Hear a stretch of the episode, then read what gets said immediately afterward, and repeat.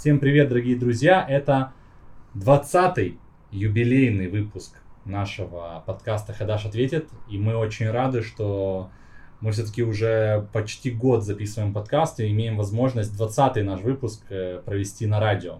С главным редактором русского радио, лучшего радио, под такое название имеет оно в Израиле, Цви Зильбер. Спасибо за встречу. Мы Спасибо благодарны, большое. Что ты нашел время с нами встретиться сегодня. И мы тебя немножко помучаем вопросами, и нам будет очень интересно послушать от тебя твой путь, вот, которому уже тридцать лет, насколько я знаю. В девяностом году ты репатрировался из Москвы, и вот как ты дошел до этого места сейчас? Ну, к вашим услугам. Самому, что ли, рассказывать за вопрос? Да, расскажите нам немножко. Вот, у нас стандартный вопрос о том, откуда приехали, как приехали, почему, ну и как, э, как проходили первые шаги в новой стране. Я, понимаете, я очень нетипичный случай нового репатрианта, потому что я приехал в Израиль в девяностом году э, со свободным ивритом. Я преподавал иврит в Москве несколько лет до этого, год преподавал, в общем... Я потом еще бывал в Израиле там, по приглашению Министерства иностранных дел. То есть я приехал в Израиль со свободными ивритами. Буквально через неделю после приезда я устроился на работу в газету переводчиком, потому что переводчики там требовались. И я получал невероятную по сегодняшним дням зарплату. Я получал тысячу шекелей в месяц. Но по уровню зарплат в Израиле тогда какая это была сумма? Ну, тогда доллар был два шекеля, да, то есть это было пятьсот долларов, да, вот такая, такую зарплату получал, мне было двадцать два года, у меня было все хорошо, и я таким образом начал свою карьеру. Вот, я начинал работать, я, я такое видел на, в начале своей карьеры, что сегодня... Я не знаю, сам себе даже кажусь каким-то таким бронтозавром, потому что, например, мы работали в девяносто первом году, я, кажется, или в девяносто втором начал работать в газете «Наша страна», которая издавалась еще по технологиям Ленинской искры, где сидели линотиписты, мы писали тексты на машинке, распечатывали печатные машинки, писали тексты, потом эти тексты мы относили в такой большой грязный цех, где пахло мазутом, где работали такие настоящие пролетарии, замазанные этим мазутом, и они на этих линотипах, вот в буквальном смысле, как эти складывались буквы в строки, потом эти строки верстались, такая опока. Если вам нужна была фотография, то ее надо было заказать в лаборатории, на цинковых пластинах, их там вытравливали соляной кислотой, и фотографию надо было заказывать за два дня до того, как она выходила, значит, в печать.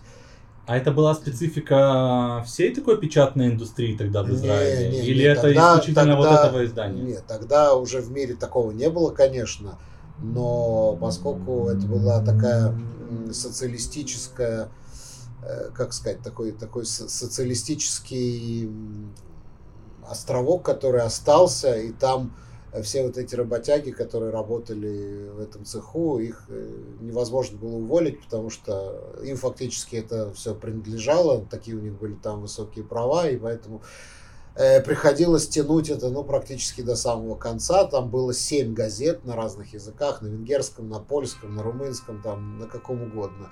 Но действительно, вот я видел технологии, вот в буквальном смысле так печатали «Ленинскую искру».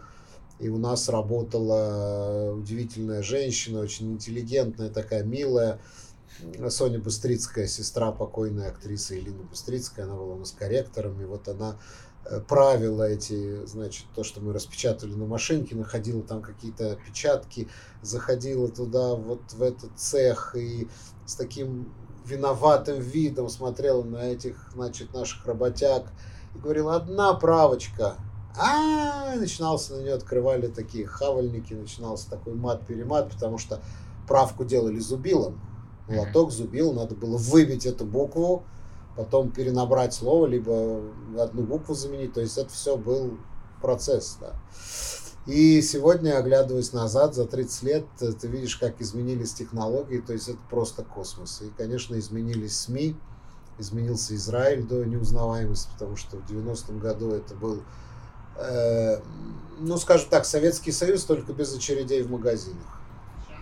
Вот. А так, в общем-то, а особо ты... много отличий не было. А вот как произошел этот шаг от печатной, да, индустрии, все-таки газета, в путь уже журналиста, радиоведущего? Это же абсолютно, как часто говорят, не связанные профессии. Иногда может быть очень хороший автор, который невероятно открыто, широко описывает свои мысли текстом, но это не значит, что он может также свободно выражаться. Абсолютно. И вербально. Я могу даже сказать, что я знаю несколько человек, которые абсолютно идеальные журналисты письменные, да, которые пишут на сайтах, уже не в газетах, газеты уже сходят на нет постепенно, но при этом совершенно невербальные, то есть он в эфире тебе два слова не свяжет. Есть такой, есть такой парадокс.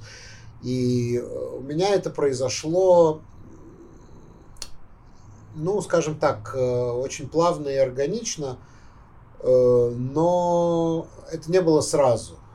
Я работал в газетах, потом я э, начал пробовать себя на сайт. Но это тоже были новостные сайты, да, я, в общем-то, там, по большому счету, писал, писал и переводил новости. Это, в общем-то, была вся работа. И это было довольно скучно. И в, в то время, как раз вот двадцать лет назад примерно, открылось Первое радио. И я не был в ее первом составе, в первом составе был... Это Река, имеется в виду, русскоязычное? Не, не, не. Всего это одно не... было радио. А, да? Всего одно радио. Не, не, это не Река. Река, Река существовала с девяносто первого года. Радио Река было открыто в девяносто первом году, когда тут летали скады из Ирака. И тут были сотни тысяч русскоязычных репатриантов, которые... Э, не знали, когда снимать противогаз, потому что каждый раз, когда начинался обстрел, звучала сирена, мы все надевали противогазы, шли в загерметизированные комнаты, и потом по радио объявляли: отбой, можно выходить. Так вот, люди не понимали, что объявляют по радио, сидели там часами в этих противогазах, мучились, и было принято решение, премьер-министр Ицхак Шамир принял решение на базе радиостанции «Голос Израиля», которая там тоже несколько часов в день вело вещание, еще на бывший Советский Союз вещали эти вот вражеские голоса. И в девяносто первом году было открыто радио «Река», которое началось с того, что покойный Мордехай Кармон сказал: нам сообщают, что только что по Израилю был нанесен ядерный удар. Вот. Не знаю, сколько в этот момент было инфарктов, но он быстро поправился, секунд через тридцать сказал: ой, нет, какой ядерный удар, ракетный удар. Вот. И радиостанция «Река» — это государственное радиовещание, Гостелерадио, я тоже там потом проработал шесть лет. Она существовала с девяносто первого года. А Первое радио — это первая, появилась первая музыкальная, музыкальная развлекательная радиостанция, региональная, то есть она по лицензии вещает Ашдод плюс пятьдесят километров. И, в общем-то, сегодня многие наши работники Лучшего радио э, тоже имеют большой опыт именно там, именно на Первом радио. Во многом мы похожи, потому что э, ну, мы ориентируемся примерно на одну и ту же аудиторию. Сегодня основная аудитория радиостанции — это те, кто за рулем, те, кто стоит в пробках. Чем больше пробки, тем больше у нас слушателей. И эта аудитория хочет музыку и новости в основном. Ну, плюс какие-то интересные программы. Кто-то любит музыку и трёп, кто-то больше любит какую-то актуалию, какой-то интеллектуальный разговор, какие-то актуальные темы. Кому что нравится, мы пытаемся угодить как можно большему числу слушателей. Ну, а вот что касается самого меня, то... Наш музыкальный редактор Саша Гозный, который тогда был музыкальным редактором Первого радио, он мне сказал: слушай, у нас требуется срочно журналист, который бы делал обзор газет. И я с таким недоверием это воспринял. Я говорю: вот, блин, ну что в этом такого, сидеть в эфире, читать газеты? Ну, он меня уговорил. Я пришел, у меня было собеседование у Павла Маргуляна, с которым мы с тех пор дружим. Вот. И он в меня поверил, он доверил мне, значит, эфир. Было очень далеко ехать. Аж в промзону Решон-Лициона я сам автомобиль не вожу, поэтому я ездил туда общественным транспортом. Я добирался туда каждый день в одну сторону полтора часа, но за эти полтора часа я успевал прочитывать газеты. Вот, я прочитывал газеты, приезжал туда готовым, и я могу сказать, что мои первые эфиры – это был тихий ужас. Именно потому, что я пытался формулировать мысли как в газете, и это было ужасно, да, то есть э, первые реакции слушателей были просто убийственные, типа, что это за убожество, кого, кого вы берете в эфир вообще, верните Наташу Каневскую, там до меня, значит, эту программу вела Наташа Каневская, которая потом ушла на Реку. В общем, ну, я с тех пор понимаю, да, вот если мы, допустим, берем нового человека, что надо посмотреть динамики, да, то есть нельзя там по первому эфиру человека судить. Вот, ну, где-то у меня взяло там две-три недели, чтобы выровняться и перейти на нормальный человеческий язык, понять, что надо просто по-человечески обычно говорить нормальным разговорным языком и ни, ни, ничего из себя не изображать, не формулировать эти, не формулировать эти там сложно сочиненные, сложно подчиненные предложения. В общем, у меня это получилось так довольно органично. Да, но вы же до сих пор занимаетесь, э, извини, ты занимаешься ты, да. э, до сих пор обзором э, израильской прессы. Я слушал э, вчера, вчера твой обзор мне очень понравилось, и я могу сказать, наверное, от себя и от лица тех репатриантов, которые привыкли вот к такому формату э, в России. Ну, в России, когда я находился, я слушал «Эхо Москвы», я слушал программу Пархоменко, например, и вот твой эфир, который я слушал вчера, мне очень напом- напомнил именно вот передачу Пархоменко. Это не совсем так. Пархоменко, он, в общем-то, берет какие-то главные актуальные темы. Я тоже ее очень люблю, я не пропускаю его эфиры каждую пятницу. Он на «Эхе Москвы». Да. Он, он у нас, кстати, в эфире тоже один раз был. Он э, просто берет актуальные темы и дает как бы свои комментарии. Я немножко тоже э, этим пользуюсь, потому что э, ты сегодня не можешь на радио не быть интерактивным. У тебя должна быть обратная связь. Мне пишут в WhatsApp, я отвечаю на вопросы, реагирую, потому что ну вот важно, очень важно, и для нас очень важно как бы чувствовать вот эту обратную связь, и для слушателей тоже важно понимать, что вот их слышат с другой стороны, да, то есть, ну, не слышат, а в данном случае читают, да, то, что они хотят сказать, крик души. Есть у нас постоянные авторы, есть у нас э, те, кто там разово пишет в каких-то ситуациях, у нас там на WhatsApp тысяча четыре, наверное, уже этих уникальных э, номеров телефонов, да, и поэтому, может быть, это напоминает, напоминает Пархоменко, но вообще говоря, этот формат, он, он мой, да, он совершенно уникальный. Почему? Потому что есть, например, обзор газет в России, да, человек приходит, берет газеты на русском языке и начинает читать заголовки. Это просто, да, это тут особо никаких скиллов иметь не нужно. Да? Есть обзор газет ивритоязычных на иврите, да, вот на «Голосе Израиля», там на «Решет Бет». Угу. Тоже человек открывает, говорит, вот, вот заголовок «Хамапац шель Африка», и там читает заголовок, а теперь послушаем немного музыки. И так выглядит обзор газет. Да? А у меня это некий такой фьюжн, потому что газеты я читаю на иврите, а информацию должен выдавать сразу на русском языке. То есть здесь и навык синхронного перевода. Бывают какие-то моменты, которые я хочу прям буквально процитировать. То есть я глазами читаю на иврите и одновременно это все озвучиваю на русском языке. Но да, у меня действительно есть вещи, которые я прочитал и просто рассказываю от себя, потому что это получается более плавно, менее коряво, да, но все-таки это вот такой мой формат. Кто-то говорит, что я слишком много там даю от себя, может быть, может быть, но это как бы мой формат, это моя программа. Это авторская программа. Это авторская программа, совершенно верно.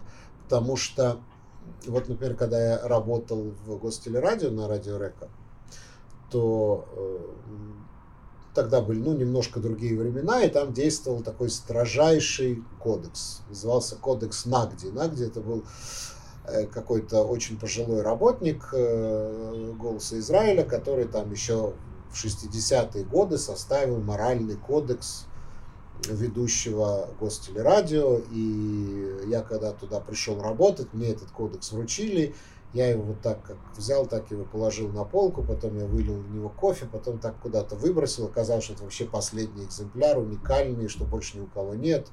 Был ужасный переполох, но э, где-то в две тысячи шестнадцатом году, да, и согласно этому кодексу Нагди, э, ведущий, э, ведущий программ не имел права на свое мнение. То есть у тебя не должно быть свое мнение, ты должен тупо пересказывать информацию и говорить, вот, это, вот эта сторона говорит так, а вот эта сторона говорит так, а у меня своего мнения нет. А вы сами решаете, кому верить, на чью сторону становиться, и вот так. Более того, ну вот если у ведущего есть своя страничка в социальных сетях, например, в Фейсбуке, да, то там можно только котиков постить. Ты не можешь писать ни о политике. До сих пор такое мнение часто транслируется, и в том числе, ну, по крайней мере, по российским СМИ довольно, довольно часто оно встречается, что профессиональный журналист, он должен показывать, вот есть сторона А, она считает так, есть сторона Б, которая считает так, и мы просто рассказываем вам события, которые произошло. Но это, это, ново, это новостной жанр, это новостник должен так действовать, да, потому что я считаю, что все-таки журналист должен... У твоего слушателя нет инструментов это все сопоставить и правильно оценить. Ты должен сказать, я сделал факт-чекинг, я проверил факты, я проверил источники. Вот мое мнение такое. И действительно в две тысячи шестнадцатом году нас собрали и сказали, все отменяется. Ради... Современное радио строится на личностях. Каждый ведущий – это личность. У каждого ведущего свои взгляды, свое мировоззрение. Вот, пожалуйста, вы можете высказать. Вы можете высказать любое мнение, вы можете высказать э, даже политическое мнение, сказать, я голосую за такую-то партию. Я лично голосую за такую-то партию. То есть мы, просто это было что-то немыслимое. То есть в плане партии мы должны были соблюдать такой цирлих-манирлих, что просто даже представить это было себе нельзя. Сказали, сказали, все разрешается. Ты можешь сказать любую вещь, сославшись, что это твое личное мнение, что это не мнение Гостелерадио. Да? Это мое личное мнение, я считаю вот так. И, соответственно, в социальных сетях, в своем, э, значит, на своей страничке ты можешь писать вообще все, что угодно. Любые вещи, включая политические и так далее. То есть это тоже, это тоже изменилось. И... А что касается вот лучшего радио, у него есть какая-то самоцензура, какие-то табуированные темы, которые ведущие или в авторских программах как-то обходят стороной, не поднимают и, и не говорят о них? Ни в коем случае у нас нет никаких табуированных тем, но и... Как бы это правильно сформулировать? Я, э, смотрите, мы, мы позиционируем себя как израильское радио. Мы израильское радио на русском языке. Мы, прежде всего, израильское средство массовой информации. То есть мы не будем, например, в эфире обсуждать Навального. То есть мы можем как-то это обсудить, как взгляд из Израиля, да, но это, в общем, по большому счету не наша проблема, да, то есть мы, конечно, конечно, мы это освещаем, да, но, скажем, мы не будем у нас в эфире устраивать диспут по поводу того, за кого вы, за Путина или за Навального, но это не наше дело, да, они сами разберутся. Мы только один раз, но это, правда, вообще было что-то черное и белое, когда мы э, в знак протеста убрали из эфира всех певцов, которые спели песню для Лукашенко. А такой вопрос, продолжающий этот, ведь русскоязычные слушатели Израиля, они в основном не так сильно привязаны к внутренней повестке. Я знаю, израильской? Да, к израильской. Они очень часто, ну, по, по крайней мере, это мое личное наблюдение, с кем я общаюсь, э, с репатриантами разных возрастов. Ты заходишь домой и видишь, что люди смотрят там или российские, или украинские каналы. И вот вам не прилетало никогда какой-то отзыв о том, что «ну вы же говорите на русском языке, как вы можете не сказать об этом?» Или «как вы можете промолчать об этом?» Или «почему вы не скажете свое мнение?» Нет, это не то, что промолчать, мы просто это обсуждаем не как наше, не, не как какой-то главный issue. Мы не будем никогда обсуждать, чей Крым. Мы не будем это обсуждать, они без нас разберутся.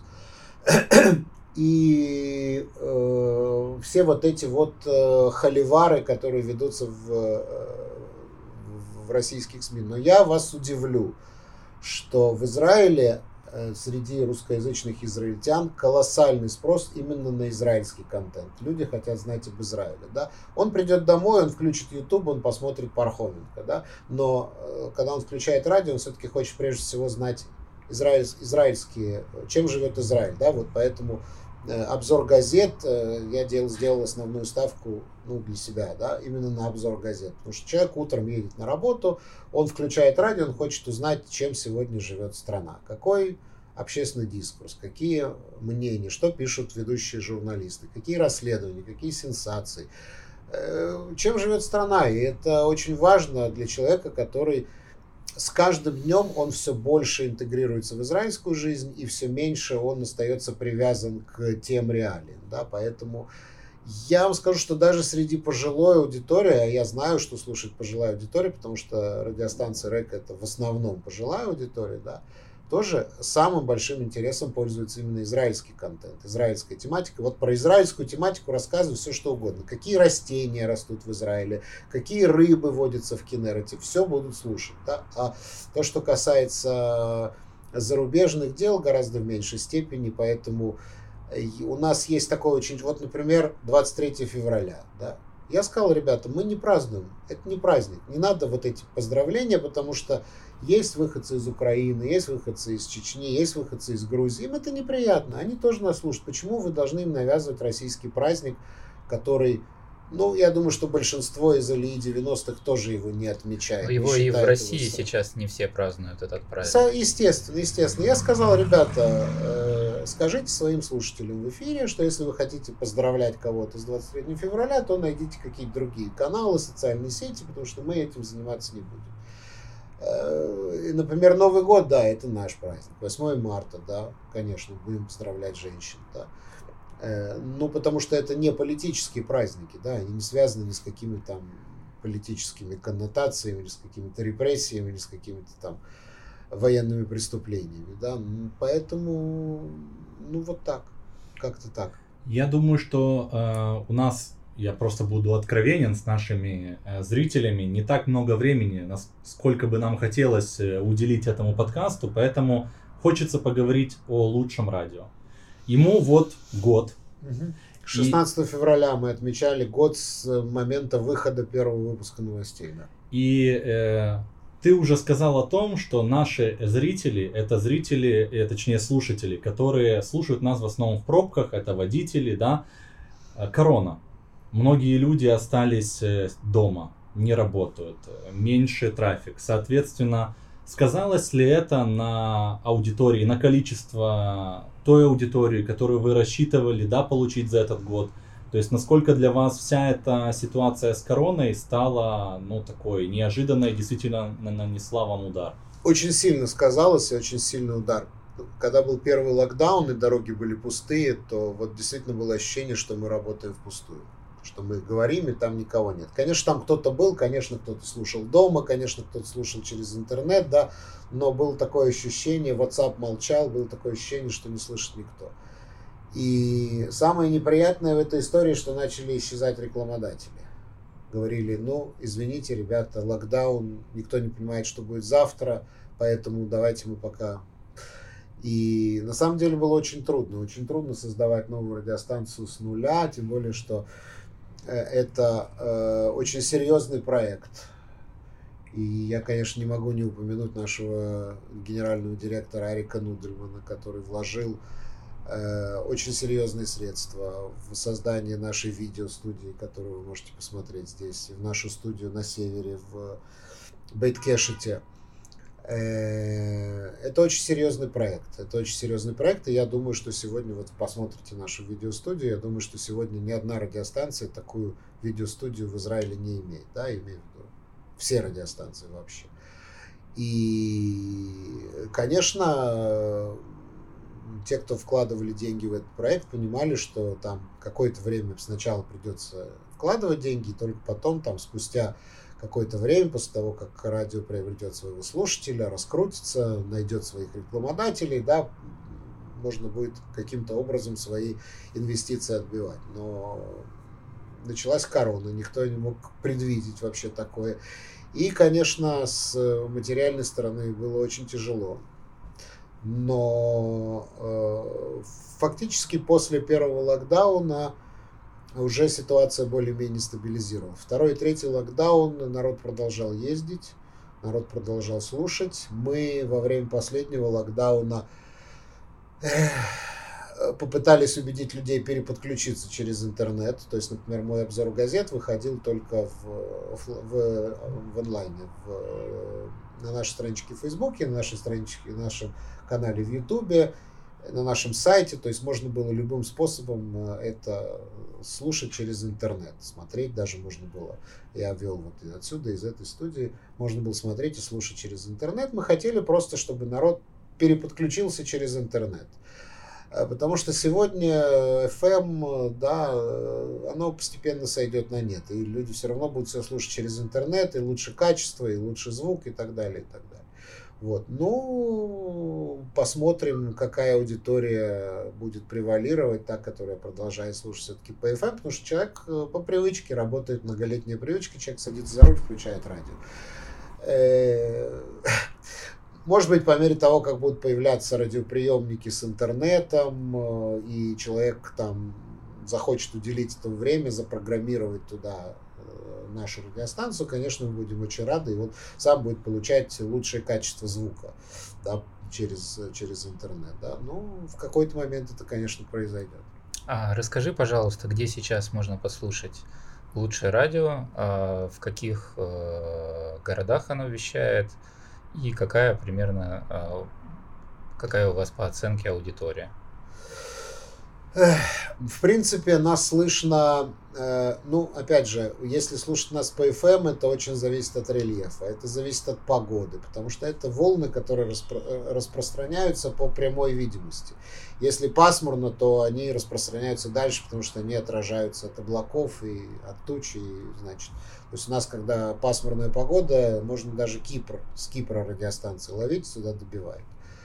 Да, но на севере очень проблематичный рельеф, да, если там какая-то горка, то за этой горкой уже не слышно, скажем, если взять прибрежное шоссе, Средиземноморское шоссе, там тоже плохая слышимость, да, но в принципе вот от линии Натания-Хедера и дальше на север нас должно уловить, тем более, что в последнее время нам увеличили мощность передатчика, так что нас сейчас стало пол- слышно получше.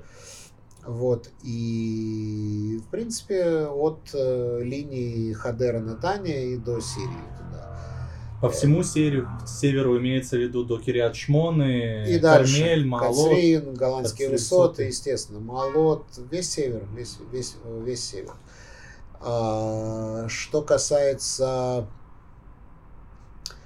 Э, Можно вопрос? Ты да. просто сказал в начале, что э, первое радио, да, оно работало аж до плюс пятьдесят километров. Оно и сейчас работает. Да, и сейчас работает. Э, скажи, а в чем загвоздка? Это стоит больше денег. Э, почему нет возможности вещать на всю страну? От чего это зависит? Это есть какие-то госорганы, лицензии? Да, количество это... передатчиков да. не дают больше. Безусловно, безусловно. Ну, конечно. Есть у нас так называемое второе управление, Рашуд Шиньян называется. Это наш регулятор, который ставит нас в очень жесткие рамки. По лицензии наша радиостанция является районной, региональной. Таханат радио Эзорит. Мы районная, региональная радиостанция, и нам определены границы нашего вещания. Это не очень, скажем так, можно соблюдать, потому что, опять же, это радиоволны, да, ты не можешь, ну, примерно регион вещания наш описан. Точно так же, как и у Первого радио. Если кто-то хочет нас слушать за пределами нашей зоны вещания, это очень просто, просто надо переподключиться через интернет. В интернете нет никакого регулятора, да, то есть регуляция накладывается только на регуляция накладывается только на регион вещание эф эм, да, да, то есть, допустим, мы не можем вещать из видеостудии. А почему? Я не могу понять просто, почему такое ограничение. Это нарушение что, какой-то конкуренции. Почему это? Потому что так? это все было, это все появилось очень много лет назад. двадцать пять лет назад было создано управление Гостелерадио. Это такой очень серьезный чиновничий аппарат. И у них правила, циркуляры, которые были написаны двадцать пять лет назад. И... Ну, то есть это израильская бюрократия, как, то, как, что как называется. Как те, на вот... которые э, выливают кофе, да, потом выкидывают, куда-то они деваются. Тоже ты рассказывал про вот этот вот кодекс, да, которые ты получал. То есть это то, что уже давным-давно себя и жило, и никак не может поменяться. Естественно, и дальше, конечно, пере... конечно, прогресс, тех, технический прогресс свое возьмет, потому что, я говорю еще раз, в тот момент, когда все перейдут, будут слушать нас через интернет, уже никакая регуляция не будет иметь никакого смысла, да. Ну, не знаю, сколько еще возьмет времени, да, два года, три года, пять лет, но этот процесс постепенно идет, все больше людей слушают через интернет, и здесь регуляция бессильна. Но пока поменять регуляцию практически невозможно, это суды, это политика, это такие сферы, в которые я даже лезть не хочу. Понятно. Понятно. А по э, количеству аудитории вы какое-то проводили исследование? Э, сколько на севере, сколько в центре, сколько, сколько на юге? Эх, у нас есть данные, которые мы получаем с нашего сайта, но это очень-очень частичные, частичные данные. Да? Мы исходим из того, что в том районе, где нас слышно, через эф эм, да, проживает где-то триста тысяч русскоязычных.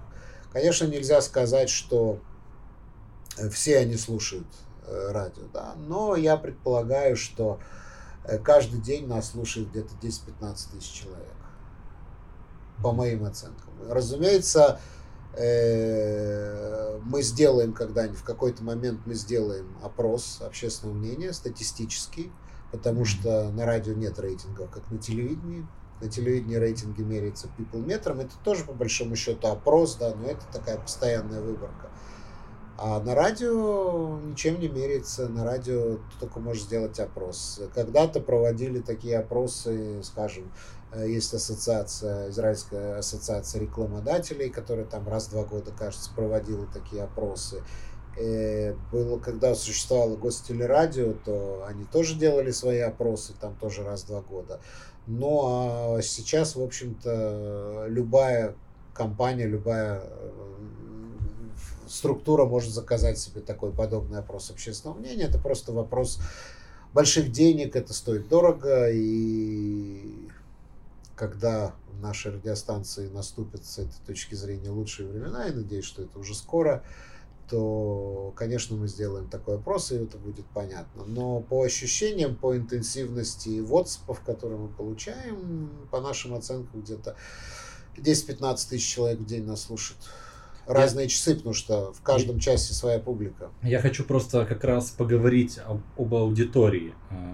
Я, признаюсь честно, я, ну, как бы общаюсь с молодежью, да, в своем регионе, и, ну, если бы я не знал тебя лично, да, не знал бы, и у меня сотрудники, мои коллеги, да, они слушают в машине лучшее радио, то практически я нигде, ну, не имел бы возможности вас увидеть, как-то найти, как вы себя распространяете, как вы о себе говорите, как русскоязычный, русскоязычный пользователь, кроме Фейсбука, может с вами познакомиться, встретиться.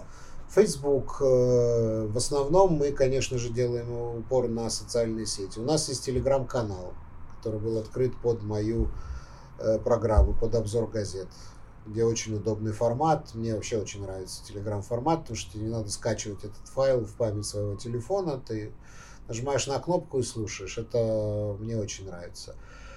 Вот. У нас есть Instagram, но он как-то там слабее, и воз... у нас есть канал в YouTube, как я говорил, который мы только развиваем, это немножко сложнее развивать, да. Но в основном, конечно, мы упор делали, делаем на социальные сети. У нас были рекламные кампании, мы давали объявления в газетах местных на севере, вот, и на Девятом канале про нас рассказывали несколько раз, так что я думаю, что кто хочет услышать эту информацию, тот услышит. А кроме того, есть еще такой эффект, который называется сарафанное радио, то есть люди друг другу рассказывают. Если что-то интересное, то можете не сомневаться, что... Ну вот, я друг добавил другу... вам да, слушателя. Да. У вас нов... один новый слушатель, я буду слушать обзоры, э, обзоры газет на постоянной основе. Я хочу еще от себя до... э, добавить, что в описании к этому видео будет ссылка на сайт Лучшего радио, и я лично рекомендую обзоры прессы для тех людей, которые приехали недавно у которых есть информационный голод и которые не могут его удовлетворить в силу слабого иврита, я думаю, что это просто открытие, потому что мы привыкли получать максимум информации, и здесь мы как бы в новой среде не можем ее взять. Я не могу открыть газету «Израиль, Израиль Хайом» и прочитать ее от корки до корки, ну вот именно вот удовлетворить информационный голод. Да, я хочу э, спросить по поводу контента. В последнее время э, очень много появляется сейчас э, в русскоязычном сегменте и в Telegram-каналах, и в YouTube много авторов, которые выпускают э, контент на израильскую тематику. Лично ты что-то смотришь сам, что-то для себя берешь от этих авторов, или ты вот в сферу русскоязычного израильского YouTube, Telegram не погружаешься никак? Ну, я живу в Ютубе, я очень много времени провожу в Ютубе, я люблю больше всего, да. Фейсбук уже как-то, не знаю, остыл, потерял интерес, я, ну, в основном по работе, да, в основном э, делаем перепосты всяких наших материалов, а в Ютубе я провожу очень много времени. И если говорить об израильском контенте в Ютубе, то это, конечно, Итон ТВ. Я тоже там один из постоянных обозревателей, ну, один-два каких-то ролика в неделю мы записываем обязательно. Это наша старая гвардия, там самые... Да, Итон ТВ самые, я знаю, да. Да, да, да. Самые, скажем так, акулы-пера, гиены ротационных машин, самые опытные русскоязычные журналисты, уже многие, конечно, сейчас на пенсии, вот, я там самый молодой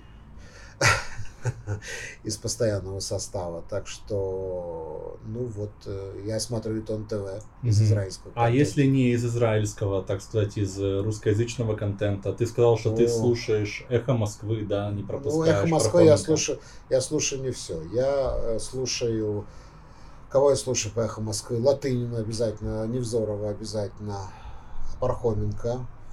Очень люблю Владимира Пастухова, но он не, не постоянный. Да, там, он редкий гость. Да, он, скажем, раз в месяц где-то появляется. Очень люблю, очень э, точно, то, точный анализ дает всего, что происходит. Но опять же, я как бы не как э, зритель изнутри России, да, а все-таки как э, зритель снаружи. И кого еще слуги? Екатерина Шульман.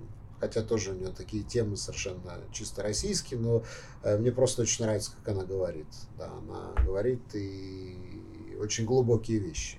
Да, да. Причем так мимоходом, мимолетом. Как бы. Можно я вкину в эту да. тему? А, ты перечислил журналистов, а, которые по большей части, во-первых, в России не живут, ну вот и, из перечисленных. Сейчас, по крайней мере, не находятся. Пархоменко вообще постоянно, по-моему, в Штатах, ну, большую часть времени. Ну, Невзоров живет в России. Да, но э, я хотел сказать не про это, а про то, что э, эти журналисты, помимо своих эфиров, еще активно э, развиваются сами, именно ведут свои, э, свои социальные сети, ведут YouTube, э, да. Я смотрю их обязательно через их каналы, а не через канал Эхо Москвы, потому что обычно там есть дополнительный контент всегда. Обычно, когда у них эфир на Эхе заканчивается, они еще что-то говорят, что-то добавляют, продолжают там.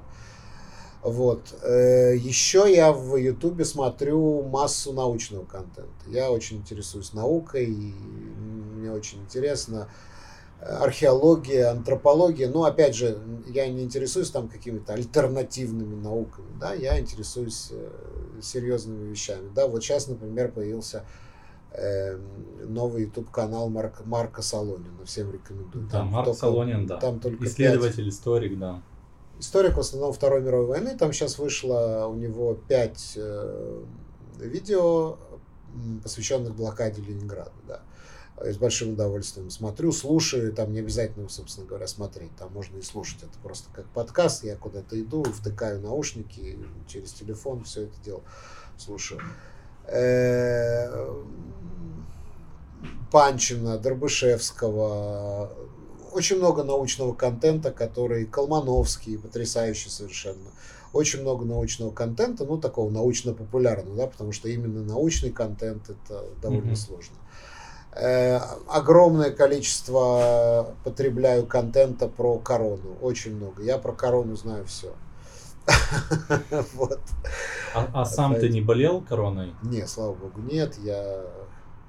провакцинировался, я все очень тщательно соблюдал. Вот я... ты буквально вчера сделал пост в Фейсбуке, что Леумит провели исследование о том, что вы, оказывается, большая часть людей в Израиле переболела, да, уже больше там около сорок, да, где-то процентов. У тридцати процентов есть, есть антитела. тридцать семь процентов, того... да, да. да. Ты да. не делал тест на антитела? Я не делал тест на антитела, э, но я абсолютно точно знаю, что я не болел, даже без симптомов. Э, я э, живу с родителями, которые у меня уже пожилого возраста, я их очень-очень берегу, я очень боялся, что они заболеют.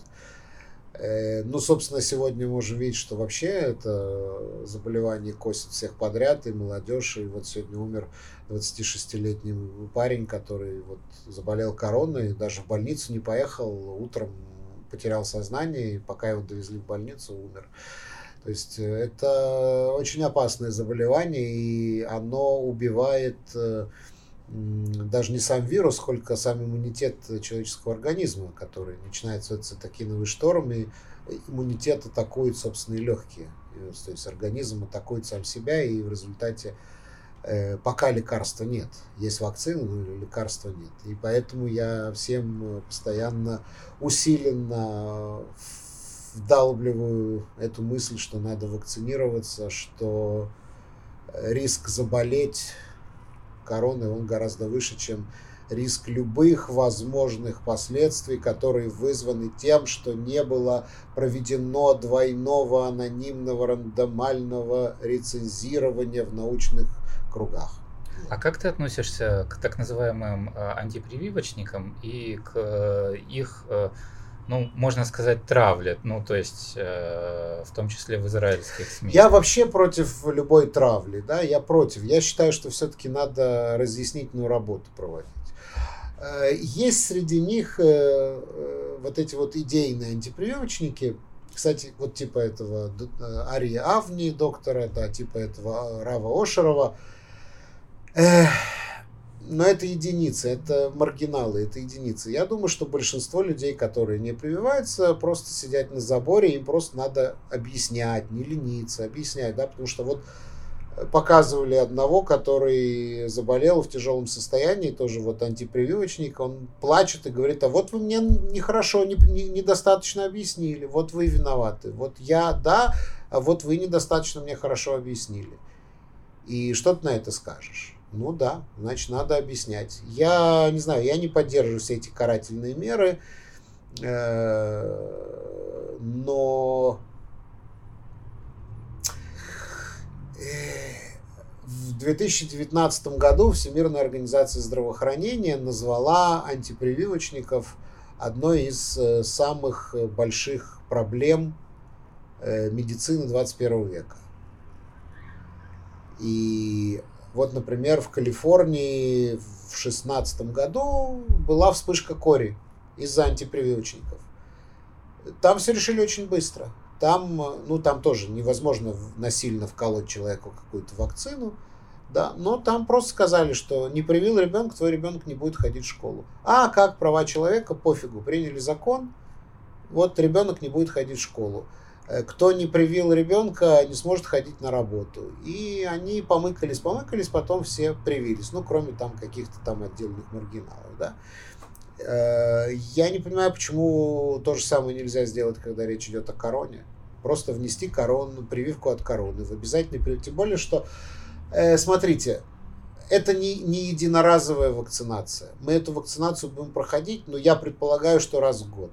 Мы это будем, это еще три-четыре раза мы будем проходить все эту вакцинацию, да, поэтому если кто-то еще сидит на заборе и думает, ну вот я год же продержался, я еще, еще чуть-чуть и это все закончу, вот сразу после выбора все закончится, и, а я не провакцинировался, и вот я такой красавец, все дураки провакцинировались, а я не провакцинировался, но это скоро закончится. Нет, это еще будет три-четыре года, опасность заражения будет с нами, поэтому... Нет другого варианта, нет альтернативы. Надо вакцинироваться, и э, надо все-таки довести это до сознания каждого человека. Я против того, чтобы применять какие-то карательные меры, да. Но, например, не допускать педагога на работу в школу, когда дети у нас не вакцинированы, да, я считаю, что это разумно. Да. Ну, либо пусть делает там каждый день тест на корону, если у него хватит на это терпения. Да. Вот. И, как говорят, денег, потому что хотят тесты перевести ну, на да, платную. Ну, я, ну да, ну как бы да, материальный стимул, конечно, тоже решающий, определяющий. Да, но я не знаю, вот я, вот все говорят о том, что русскоязычный плохо прививается. Я не знаю, я не вижу этой проблемы. Вот э, вокруг меня все, все мое окружение, все, кого я знаю, все привились. Я смотрю, что происходит в том же Фейсбуке. Да, Фейсбук это все-таки, ну, скажем так, тридцать пять сорок плюс, да, кто сидит сейчас в основном в Фейсбуке. Ну, я не вижу там сколь-нибудь авторитетных каких-то лидеров мнений, которые бы выступали против вакцинации. Наоборот, все... Все, значит, ведущие, вот, лидеры мнений на русской улице, на которых я подписан, с которыми я во френдах состою, ну, они все говорят э, вакцинироваться, включая ультраортодоксов, включая ультралевых, ультраправых, э, христиан, мусульман, кого угодно. Все говорят, ребята, вакцинируйтесь, и вот я не вижу какой-то особой проблемы. Есть, конечно, какие-то маргиналы, но они всегда есть, они в любой ситуации есть эти, которые верят в плоскую землю там, и так далее, ну что поделать. Поскольку время бежит неумолимо, есть еще несколько вопросов, у меня, от меня и от Жени будет еще по вопросу, я думаю. В твоем интервью, которое у тебя записано на сайте, вашем сайте Лучшего радио, тебя спросили про телефон.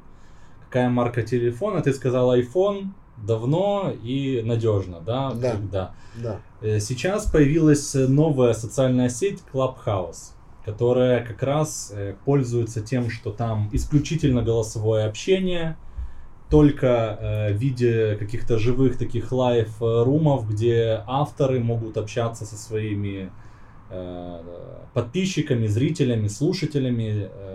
Ты сам не хотел бы попробовать в Клабхаусе провести какую-то открытую комнату, пообщаться со своими слушателями? Ты не поверишь, это то, что я делал вчера. Вчера вечером, в девять часов вечера, у нас была такая комната, не я, правда, ее открывал, но я вот первый раз, это первый мой опыт в Клабхаусе. Я могу сказать, что очень похоже на радио. Да? Никого не видишь, что тебя никто не видит, ты только говоришь. Но я пока какого-то такого особого смысла для себя не видел, потому что там в конечном итоге в этой комнате было человек двадцать, включая всех спикеров, да, то есть... Ты не получишь здесь выхода на какую-то там большую аудиторию. Для чего, собственно говоря, все это делается, да? Когда я прихожу домой после трех часов эфира, час утром, час днем и час вечером, да, то есть э, еще просто полтора часа просидеть и проговорить, это довольно сложно, довольно большая нагрузка для связок. Вот, и э, все это в результате для аудитории в двадцать человек. Я пока не очень понимаю, зачем это мне надо, но опыт такой уже есть, опыт такой уже есть. Прикольно. Я хотел еще спросить по поводу э, общих планов, по поводу в том числе творческих планов. Планируешь ли ты как-то самостоятельно, может быть, э, запустить свой YouTube-канал, свой персональный, какое-то свое собственное СМИ? Или ты неотделим сейчас от лучшего я радио? Я неотделим сейчас от лучшего радио. Свой YouTube-канал, конечно же, я не буду запускать, но я мечтаю о том, чтобы раскрутить YouTube-канал нашего лучшего радио. У нас там есть очень прикольные видосики. У нас там есть э, живая музыка, у нас там есть разные подкасты, поэтому я всех приглашаю, посмотрите, там, там есть что выбрать, там есть и э, звуковые подкасты, например, там мои научные программы, очень советую посмотреть, послушать, да, и есть э, видеоподкасты, где вы можете посмотреть, как выглядит наша роскошная видеостудия со сценой, с живой музыкой. В общем, я мечтаю, как раскрутить этот канал, но я так понимаю, что это довольно трудный и д- д- долгоиграющий процесс, поэтому... Ну...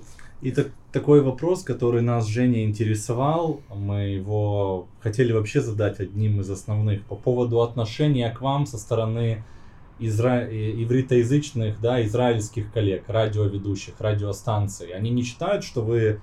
ну, занимаетесь какой-то ерундой, что зачем это нужно, лучше учите русскоязычных ивриту, зачем им, вы их наоборот отталкиваете от этого? То есть нет ли какого-то, может, ты сталкивался ты знаешь, с каким-то отношением? Я, я это таким? слышал тридцать лет назад, когда пошел работать в «Русскую газету». Мои друзья-израильтяне меня спрашивали, где ты работаешь? Я говорю, в «Русской газете». Ну, а что ты будешь делать потом? Я говорю, когда потом? Ну, вот когда все русские выучат иврит и перейдут на иврит, вот что ты будешь делать потом? Твоя же газета закроется. Ну, вот факт, что до сих пор ничего не закрылось. Поэтому есть, независимо от степени интеграции людей в израильскую жизнь, есть спрос на контент на русском языке, да, потому что этот язык более цветной. Даже при том, что те, кто приехали в девяностые, они уже иврит выучили идеально на уровне родного языка, все равно русский остается более цветным. Интересно слушать мнение своих, да, русскоязычных, на какие-то вещи, на какие-то вопросы. Поэтому есть спрос на русскоязычный контент. И в плане, в плане музыки тоже есть люди, которые хотят слушать э, русскую музыку. Я скажу, что вот эти самые дебильные хиты начала девяностых годов, все эти там какао, какао, все это идет просто на ура. То есть мы сознательно не ставим, например, да, да, да, это просто на ура идет. Мы стараемся, у нас и рок, рока много очень, тоже вот начало девяностых и двухтысячных, есть и современные хиты и все такое.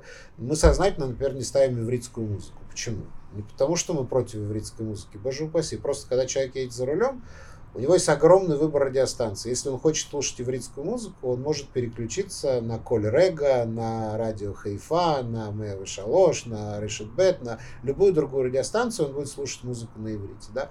А если он выбирает нас, то не для того, чтобы слушать музыку на иврите, а только для того, чтобы слушать музыку на русском языке. И англоязычную, конечно же, мы ставим тоже. Англоязычную, франкоязычную. Вот. Но иврит у нас не звучит, и не потому, что мы что-то имеем против ивритской музыки, а просто чисто из соображений, э, из, из нашего представления о нашей целевой аудитории, скажем так.